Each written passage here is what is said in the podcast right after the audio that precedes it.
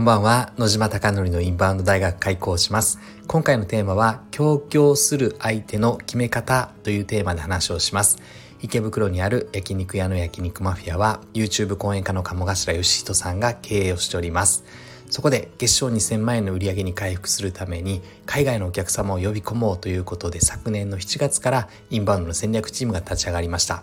SNS の取り組みインフルエンサーマーケティングホテル営業など行っております。そしてこれから広告を海外向けの広告を今やろうと企んでおります。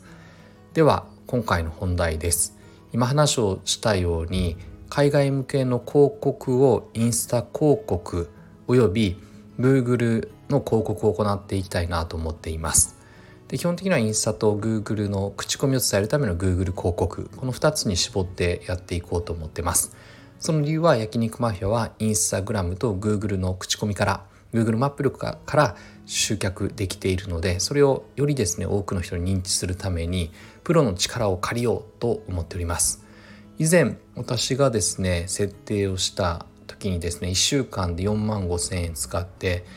1,000人ぐらいのフォロワーが増えたのですが基本的には集客にはつながらなかったと思っております。でこれはもう完全にアメリカカナダというエリアと年齢が25から確か55だったかな？という年齢の区分しか決めていなくてそれのみで展開をしたという流れです。で結論はですね昨日もインバウンドの広告の件で打ち合わせをある方としましたし今日はですねライフペーパーという広告会社の方と打ち合わせをしました。で、えっと、結論はそんな意味ないことやっても無駄だよということでかなりセグメントをかけれるのでもっと日本に興味があるとか和牛に興味があるとかそういった絞り込みをしていけばですねもっと成果につながるんではないかというのが2社の見解でした。で今日のですね会社はライフペーパーという会社でめちゃくちゃ面白くて海外マーケティングの実績が1000社あって30カ国やっていてそしてネイティブスタッフが38人の会社なんですが17カ国のネイティブスタッフがいててあとはグローバルコミュニティを110万人のコミュニティを持っているという話でした。じゃこれはどんなコミュニティなのかということは深く聞いていないのですが、まあ、面白かったのが椿山荘の集客の手伝いを去年ぐらいからかな？去年の2月ぐらいからしていて着実に結果を出したりとか星野リゾートも手伝っていたりとか結構名だたるホテルを手伝ってるなって印象でした。でここに問い合わせをしたのはですね欧米に強いというのが調べたところ書いてあったのでで問い合わせを私がしてで今日聞いたところやはり欧米がですね今25%えっと、フォローできてるよということであとは東南アジア圏が25%ぐらいみたいな合わせて50%ぐらいですみたいな話をしておりましたでそこはですね、まあ、非常に面白い話をいろいろ聞いてめちゃくちゃ頭の回転がすっごいスピードが速い方がいらっしゃって元ヤフー出身でで今のライフペーパーの会社に入って営業してるという話だったんですがなんだろうな一言言えば2個と5個と10個とぐらい伝わる感じでまあこういう方と仕事をする楽しいですね。パッパッパッパッパッパッパッとかなり早いラリーで聞きたいことも2点あります。3点あります。どうのこうの。あこれです。ああです。じゃあこれは具体的にどうなのかみたいな話ができたので個人的には久しぶりに頭いい優秀な方と打ち合わせできてめちゃくちゃ気持ちいいズームミーティングだったなと思っております。でその方々に聞いてやはりですね焼肉マフィアはインスタとグーグルで考えてる通りいけばいいという話だったのでじゃあ具体的にどういうふうにやっていくのかっていうのをプランニングを8月末か9月の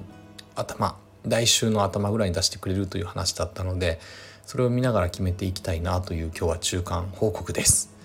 なので改めてですね実際にこれから広告のことをやっていこうと思うのですがただ今結構いろんな方と打ち合わせをして拓也さんともどの順番でどうしたらいいと思いますかっていうのは拓也さんから質問が来て私はこう思いますっていう回答をしてやはり協業していく共に一緒になってですね協力してもらう会社を探す時に、まあ、みんな最近はですね会う方会う方魅力的なのでなんか選択しづらいなこのうちでもいいなこのうちでもいいなと思っていてただやはりですねインバウンド売上に対する予算広告予算を含めるとまだ現状は多くは取れないのでなのでまずはどこかに絞ってということを考えるとどうなのかなということを拓也さんと打ち合わせをしてですね。でやはり協業する時のやっぱり基準というのは私自身はワクワクするかどうか、まあ、その一点に尽きるって話ですね。なのでワクワクするかどうかというのは結構これはですね期待と不安が混じってる時こそワクワクドキドキしてしまいますね。もう想定する未来であればドキドキもワクワクもしないので期待感はやっぱり高まらないですしリスクが多すぎれば不安しかないのでどうなんだろうということで不安のことばかりに意識がいくので今の協業の基準はドキドキワクワクするか心がときめくかで私は判断をしております。皆さんはどう決めているでしょうか。これでおそらくですねこれが絶対なんだっていう話ではなくてただやはり協業する時の基準というのは明確に持っておいた方が後悔はしないなと思っていてやはり全てがうまくいくわけではないのでどの判断基準でどうするのかっていった時に着実な打ち手をこけないようにするのかっていうのは私はですね今の焼肉マフィアであれば選ばなくてはい選ばなくてもいいんじゃないかなと思っていてて、まあ、その理由だって簡単で、まあ、損益分岐を超えてるかどうかっていうのが私の一つの基準ですね。これがですね損益分岐を下回ってて赤字営業な時はもう手堅い打ち手をやはり行っていくべきだなと私は思っております。ただ今損益を超えている流れで悪くはない状態なのでそうするともっと飛躍するためにはやはりある程度の少しのリスクを冒さないとうまくはいかないんじゃないかなと思っているのでなので小さなリスクとを取りながら選ぶというのが今の焼肉マフィアの判断基準として私は考えております。あなたのお店がたくさんのお客様で溢れることを願ってそして焼肉マフィアがより一層海外のお客様にご来店いただき本当に日本に来た時に素敵な体験ができたっていうことをおっしゃっていただけるお店を目指してこれからも日々取り組んでいきたいなと思っております。いつも最後までご清聴いただきまして本当にありがとうございます。おやすみなさい。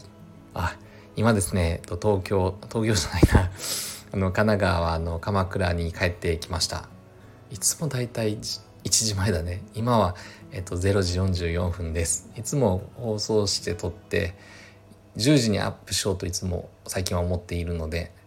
明日のって言ったんですかね。今日の夜の10時に、え投稿する設定にしておきます。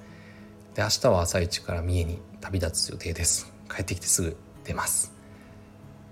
ではまた。